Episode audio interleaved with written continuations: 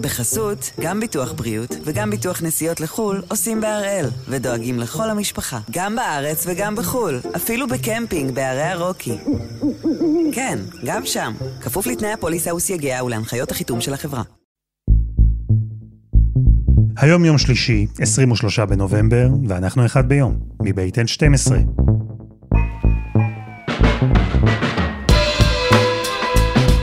אני אלעד שמחיוף, ואנחנו כאן כדי להבין טוב יותר מה קורה סביבנו, סיפור אחד ביום, כל יום.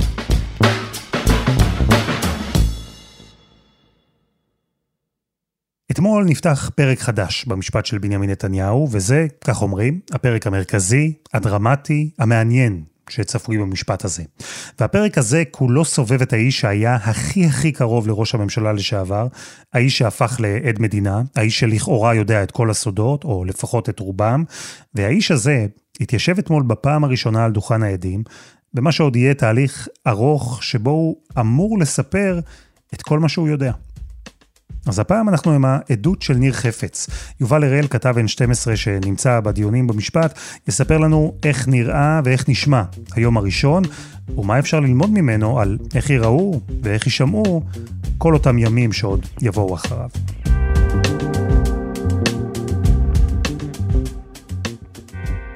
יובל, שלום. שלום אלעד.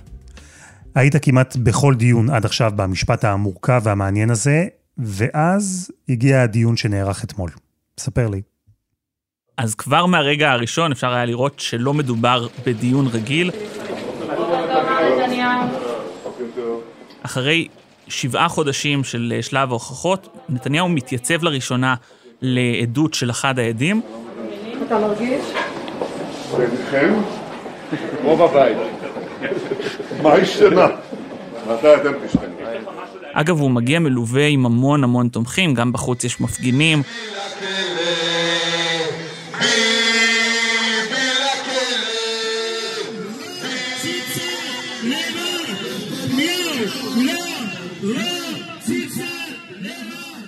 גם איתו מגיעים אה, ארבעה חברי כנסת, אה, מקורבים ועוד כל מיני אנשים שמגיעים ממש איתו, הם מגיעים רק בדיונים שהוא נמצא.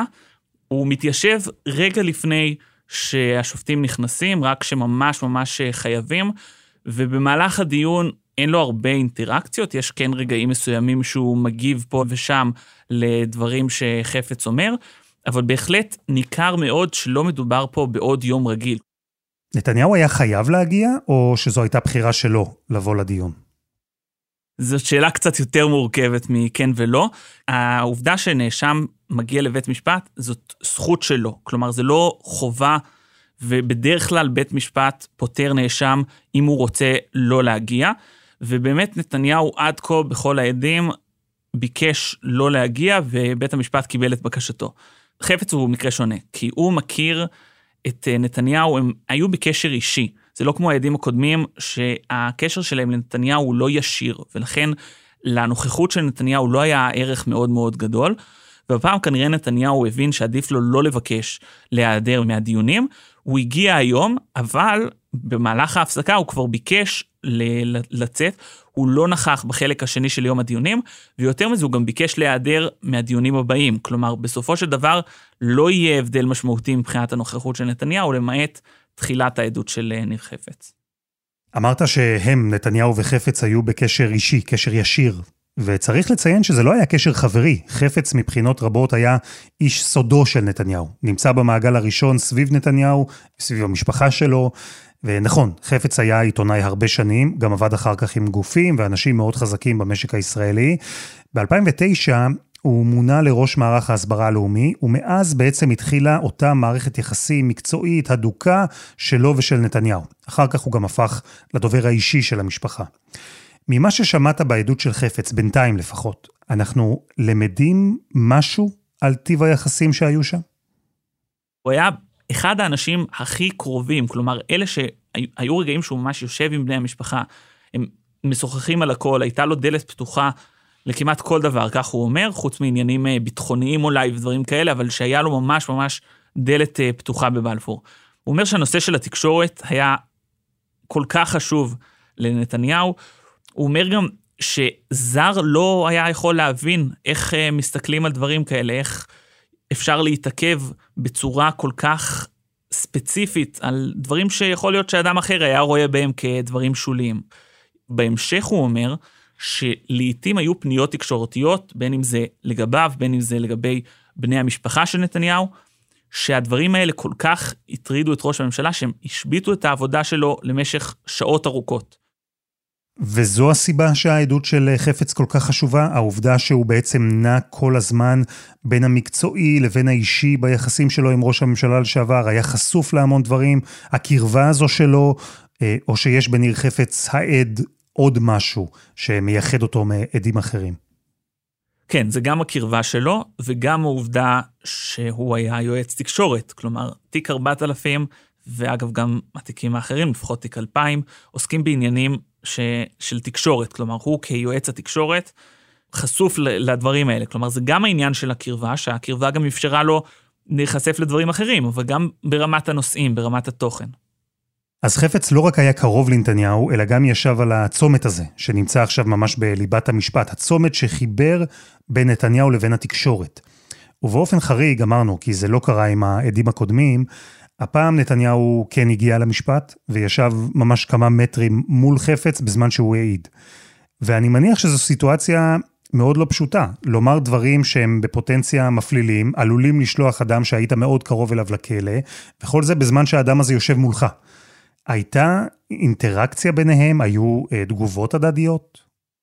אז לא היו יותר מדי חילופי דברים שכאלה, מה שכן היו, היה זה, למשל רגע אחד שבו חפץ מתאר כמה התקשורת הייתה נושא שחשוב לנתניהו, והוא ברגע מסוים אפילו אומר שנתניהו הקדיש לזה לפעמים יותר זמן ממה שהוא הקדיש לנושאי ביטחון, כלומר שזה היה לפחות בטופ 2 של הנושאים שהיו הכי חשובים עבורו, ואז נתניהו התחיל לצחוק. נתניהו וגם שאר הנוכחים שהגיעו לתמוך בו. וזה רגע אחד שהייתה מאוד בולטת הנוכחות של נתניהו. הרי נתניהו לא ייכנס לוויכוח עם הדברים שחפץ אומר, ויכול להיות שבמחווה הקטנה הזאת הוא בכל זאת משדר שזה משהו לא רציני. ואגב, חפץ בהתחלה אמר שהנושא של התקשורת היה, העסיק את נתניהו יותר מהביטחון. אחר כך, אני לא יודע אם זה בגלל הצחוק או בגלל סיבה אחרת, אבל הוא אמר, בגלל שאני בבית משפט, בשם הזהירות, נגיד שזה אחד משני הנושאים החשובים, ולאו דווקא יותר מנושא של ביטחון. אז לך תדע, אולי זה באמת השפיע עליו. וזה אולי המקום לתקצר בגדול את אירועי הפרקים הקודמים. העדות של חפץ נגעה ונוגעת בעיקר לתיק 4000. התיק שבו ראש הממשלה לשעבר נתניהו והבעלים של בזק ווואלה, הזוג אלוביץ', חשודים בו בשוחד. התיק החמור יותר מבין השלושה. הפרקליטות בעצם טוענת שנתניהו התערב כדי לסייע עסקית לאלוביץ' במיזוג שבין בזק ליס. עסקה מאוד רווחית לאלוביץ'. ובתמורה להתערבות הזו, נתניהו קיבל לכאורה סיקור חיובי בוואלה. ניר חפץ היה, לפי הפרקליטות לפחות, האיש או החוליה שחיברה בין נתניהו לבין וואלה, ובמקרים מסוימים גם בין נתניהו לבין אלוביץ'. ולכן, לא רק הקרבה של חפץ לנתניהו משמעותית כאן, אלא גם התפקיד שהוא לכאורה מילא. ויובל, ביום העדות הראשון של חפץ, אתמול, היו פרטים חשובים שהוא סיפק מנקודת המבט הייחודית הזו שלו? אז למשל, הדברים מבחינה משפטית שיש להם משקל, לשיטת הפרקליטות, זה למשל כשחפץ מספר על מסמך שאלוביץ' העביר לו, ובמסמך הזה הוא עוסק בנושא של אה, עסקת בזק יס. ובזמן שאלוביץ' מעביר לו, לדברי חפץ, הוא, הוא מבקש ממנו להעביר מסר לנתניהו, שתכף יפוג האישור של הממונה על ההגבלים העסקיים, ולכן נתניהו מתבקש לאשר את העסקה לפני הבחירות ב-2015. כלומר, לפי חפץ, אלוביץ' ממש דחק בנתניהו לפעול לאישור העסקה של בזק ויס, עסקה שהייתה אמורה להכניס לו המון כסף לכיס, והוא רצה שנתניהו יעשה את זה מהר, לפני הבחירות. והמסר הזה, הבקשה הזו, חפץ טען בעדות שלו אתמול, שהיא עברה מאלוביץ' לנתניהו בעצם דרכו, הוא היה המתווך, נכון? חפץ מגיע עם המסר הזה לנתניהו, לא לפני שהוא מסתייג מעצם הדרישה להעביר אותו. בסופו של דבר הוא מסכים להעביר את המסר לנתניהו, והוא מספר שנתניהו קרא את המסמך בעיון, גרס אותו, וביקש מהמזכירה לקבוע פגישה בהקדם עם אה, שאול אלוביץ'. וזה נגיד מסוג הדברים שלשיטת הפרקליטות מעידים על כך שנתניהו ידע על הלחץ של האלוביץ'ים, ידע על הדרישות שלהם. עוד דוגמה למשל, זה אחר כך כשהתקיימה הפגישה הזאת, אז uh, חפץ מספר שנתניהו ביקש ממנו לדאוג שהנוכחים האחרים בבלפור לא ידעו שאלוביץ' מגיע. חפץ, אה, בעקבות הבקשה הזאת, הגיף את הווילונות בבלפור כדי שלא יראו שאלוביץ' נכנס. עכשיו, זה משמעותי מבחינת הפרקליטות, כי הם טוענים, הנה, ידעתם שיש פה משהו שהוא לא תקין, אחרת לא הייתם רוצים להסתיר אותו. אני מניח שנתניהו יענה בהמשך שכפוליטיקאי הוא חשדן, הוא לא רוצה שיהיו פרסומים כאלה ואחרים, וזה לא מתוך הבנה שיש פה משהו פלילי, אבל בכל מקרה, אלה בעצם הטענות, ואלה הדברים שהפרקליטות מנסה להראות. התפקיד בסופו של דבר של חפץ הוא להוכיח שנתניהו היה מודע לכך שיש פה יחסים של תן וקח.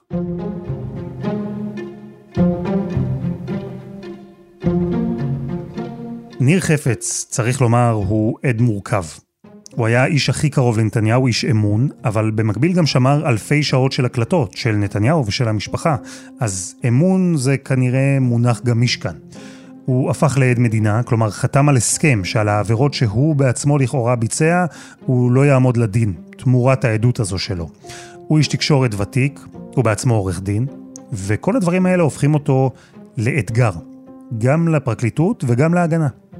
ושניהם, שני הצדדים, התביעה וההגנה, רוצים להגיע למצב שבו מה שחפץ יספר במשפט ישמש דווקא אותם, יתמוך דווקא בגרסה שלהם של הסיפור. ולכל צעד יש תוכנית ברורה איך לעשות את זה. אבל קודם חסות אחת, וממש מיד חוזרים.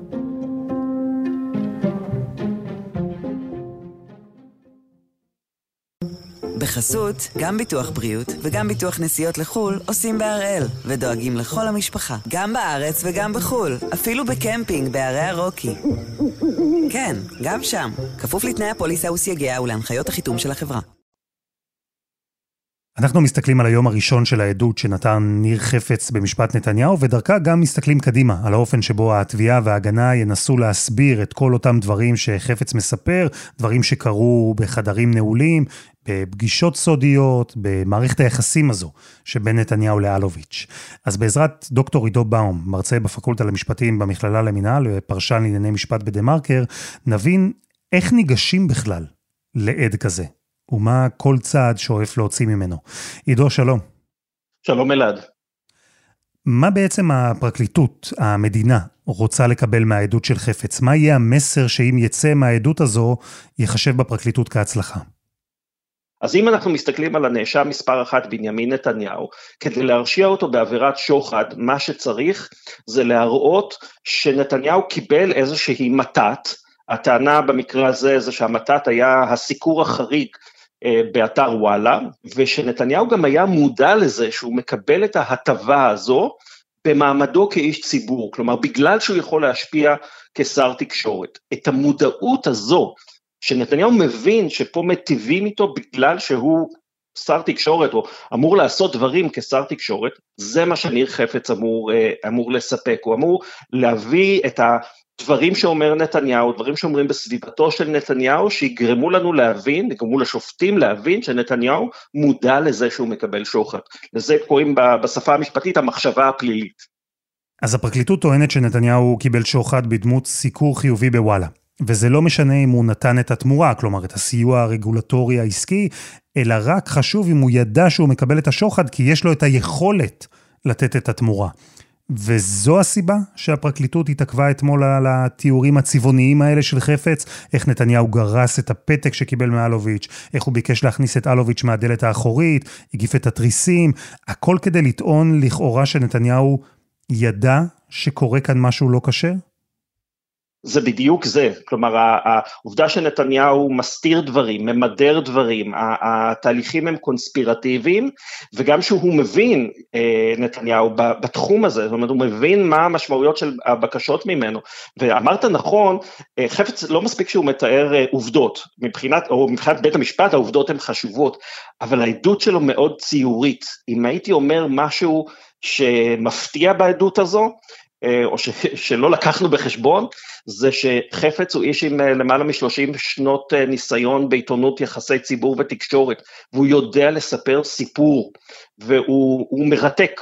את, את בית המשפט, עד כדי כך אגב שהסנגורים של נתניהו קמים ואומרים, העד מפרשן, תעצרו אותו, מה שהוא צריך לספר זה עובדות ולא את הפרשנות שלו לעובדות האלה. תראה, יש פה, כמו בכל משפט כמעט, כמה מימדים בעצם. יש את העובדות ויש את האופן שבו אפשר לפרש את העובדות. ואמרנו, חפץ הוא עד מורכב. איך התביעה, איך הפרקליטות מתכוונת להתמודד עם האתגרים האלה כשהיא שמה על העדות שלו משקל כל כך גדול?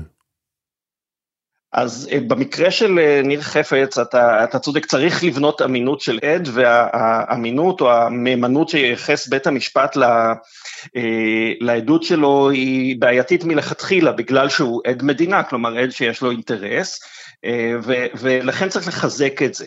אז, אה, אז חפץ מביא הקלטות למשל, אה, שתומכות בחלק מהסיפור שלו. איך זה נשמע? זה נשמע לא כל כך טוב, כי היא צורחת שם ממש. כן, צורחת. היא כאילו, הקול שלה ממש נעשה צרוד מרוב שהיא צורחת. היא כאילו הצורחת הכי חזק שהיא יכולה.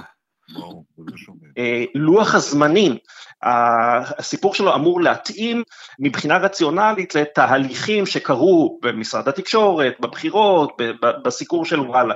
כל זה אמור לחזק את, את הסיפור שלו.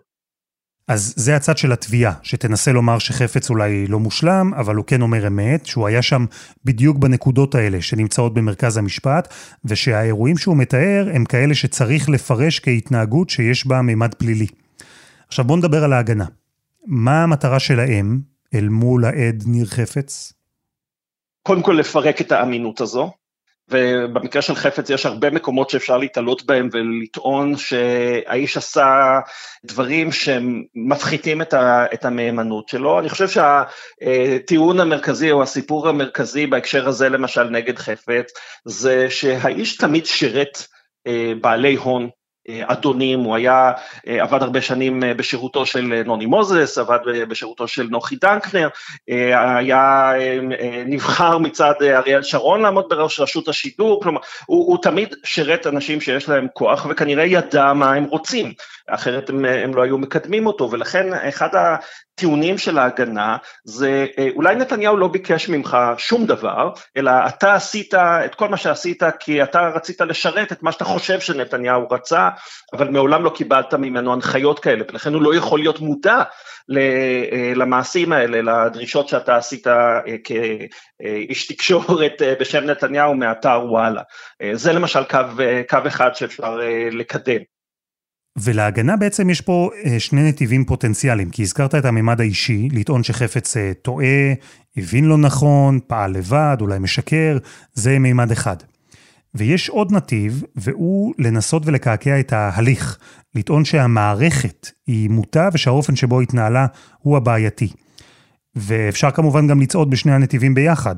זה מה שההגנה מתכוונת לעשות? אז כן, זה משהו שינסו לחזק אותו ולהגדיל אותו, אה, ואני חושב שאגב ההגנה עושה את זה מאז תחילת המשפט כמעט בכל הזדמנות, לא רק בהליך החקירה של חפץ, אלא גם אה, בהדלפות שיש משלבי החקירה, מנסים אה, להראות את המחדלים של המשטרה ושל הפרקליטות. ופה אין ספק שהיה מחדל, בוצע תרגיל חקירתי שלא על כולו אפשר לדבר בגלל צו איסור פרסום. גם החקירה עצמה של חפץ, אנחנו זוכרים את ה... את הסיקור שלה עם הטענות ששמו אותו בחדרים מלוכלכים, אה, שהוא נעקץ על ידי פשפשים, שהוא סבל בצורה שלא אמורה להיות, אה, בטח לא לחשוד בתחום הצווארון הלבן בחקירה, ואז יבואו ויגידו, העדות הזאת, או לפחות חלק ממנה, אה, היא עדות שנגבתה באמצעים לא חוקיים וצריך לפסול אותה, או לא לייחס לה את המשקל המקסימלי. גם אם זה לא, ולהערכתי זה לא יביא לפסילת העדות של חפץ, זה בהחלט משהו שצובר נקודות בצד ההגנה, ואם נגיע, מתי שנגיע לשלב של אה, הרשעה וגזירת עונש, אה, יכול להיות שכמובן כולם חפים מפשע, אז אה, זה בוודאי יכול להשפיע על הענישה, כי הדברים האלה על פי הפסיקה של בית המשפט העליון צריכים להשתקף בסופו של דבר בעונש שנותנים לנאשמים.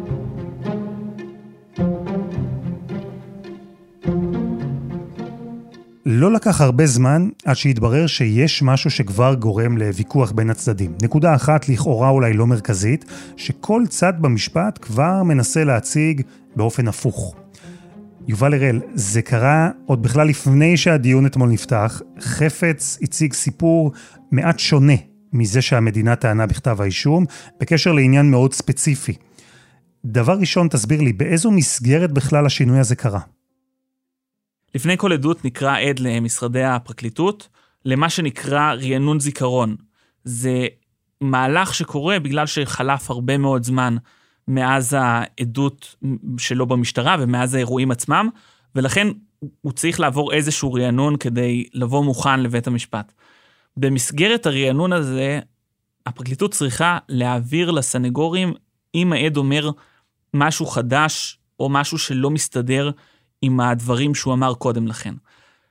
הפרקליטות, זמן קצר לפני הדיון, העבירה עוד נושא אחד שעלה ברענון הזיכרון, ובו עולה לכאורה איזושהי סתירה בין הדברים שחפץ אמר ברענון הזיכרון, לבין הדברים שנכתבו בכתב האישום.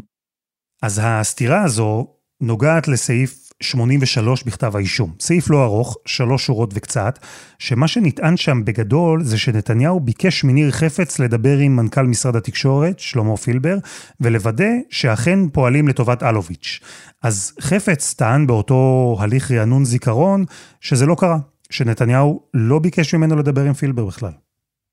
עכשיו, לכאורה מדובר פה באירוע משמעותי, בגלל שאם אנחנו מסתכלים, יש פה פאזל שלם של תיק 4000, ועל פניו אתה יכול להגיד, הנה, הצליחו להוציא פה חלק מהפאזל, אולי גם חלק משמעותי. עכשיו, חוץ מזה, גם יכול להיות שהסנגורים יטענו שהנה זה מעיד שהפרקליטות לא דייקה ושחפץ לא דייק. יכול להיות שיש לזה השלכות מבחינתם במובן הרחב יותר. מנגד, התשובה של הפרקליטות, אני מעריך, תהיה שיש פה תמונה מאוד מאוד רחבה. ולכן, גם אם לא היה דיוק לכאורה בתיאור בכתב האישום, מבחינתם לא בטוח שזה מה שמפיל את התיק. ועכשיו, כשהיום הראשון של עדות ניר חפץ מאחורינו, מה צפוי בהמשך העדות שלו בעתיד הקרוב? או אתה יודע מה, אולי זה בעצם כבר יהיה העתיד הרחוק. כן, זה בהחלט גם עתיד רחוק, בגלל שהעדות של חפץ צפויה להימשך די הרבה זמן. החקירה הראשית של חפץ אמורה להימשך משהו כמו שישה, שבעה דיונים, כשהרוב עוסק בתיק 4000, שזה בעצם כל מה שדיברנו. תהיה חקירה נגדית, היא תהיה מאוד מאוד ארוכה, ובחקירה הנגדית, מלבד כל מיני טענות, טענות הגנה שהעלינו כבר במהלך השיחה בינינו, יש עוד נושא אחד שצפוי לעלות ביתר שאת, וזה הנושא של החקירה של חפץ. היו נקודות מאוד מאוד בעייתיות בחקירה, לחצים שלדבריו היו בלתי סבירים, בניסיון לגייס אותו כעד מדינה, חלקם עדיין אסורים בפרסום, אבל אפשר להגיד שאחד מהם, למשל, מדובר על אה, דמות מקורבת אליו שהוזמנה לחקירה, והוא אפילו נתקל בו בחקירה, זה חלק ממסכת אה, לחצים מאוד מאוד ארוכה שהופעלה עליו. אגב, גם חפץ עצמו אומר שהדבר הזה לא היה תקין, הוא אומר שזה גם לא היה חוקי, ושהוא אפילו מתכוון לתבוע את המדינה אחרי שהעדות שלו תסתיים. ויחד עם זאת, וזאת תהיה הטענה של הפרקליטות בתשובה, שלדבריו זה לא מה שגרם לו לחתום על הסכם את המדינה. גם אם היו לחצים פסולים, זה לא מה שהוביל אותו לחתום, לחתום על ההסכם, ושגם כל מה שהוא לחצו עליו להעיד, היה להעיד אמת, ולא להעיד משהו לא נכון. יובל הראל, תודה רבה. תודה רבה. ותודה כמובן גם לדוקטור עידו באום.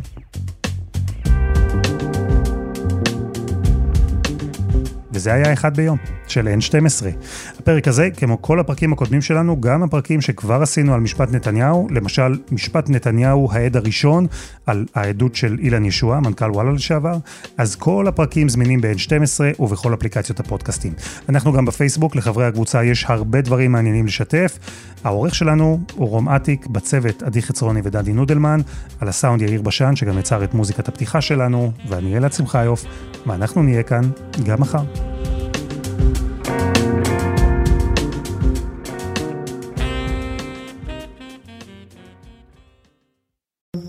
בחסות, גם ביטוח בריאות וגם ביטוח נסיעות לחו"ל עושים בהראל, ודואגים לכל המשפחה, גם בארץ וגם בחו"ל, אפילו בקמפינג בערי הרוקי.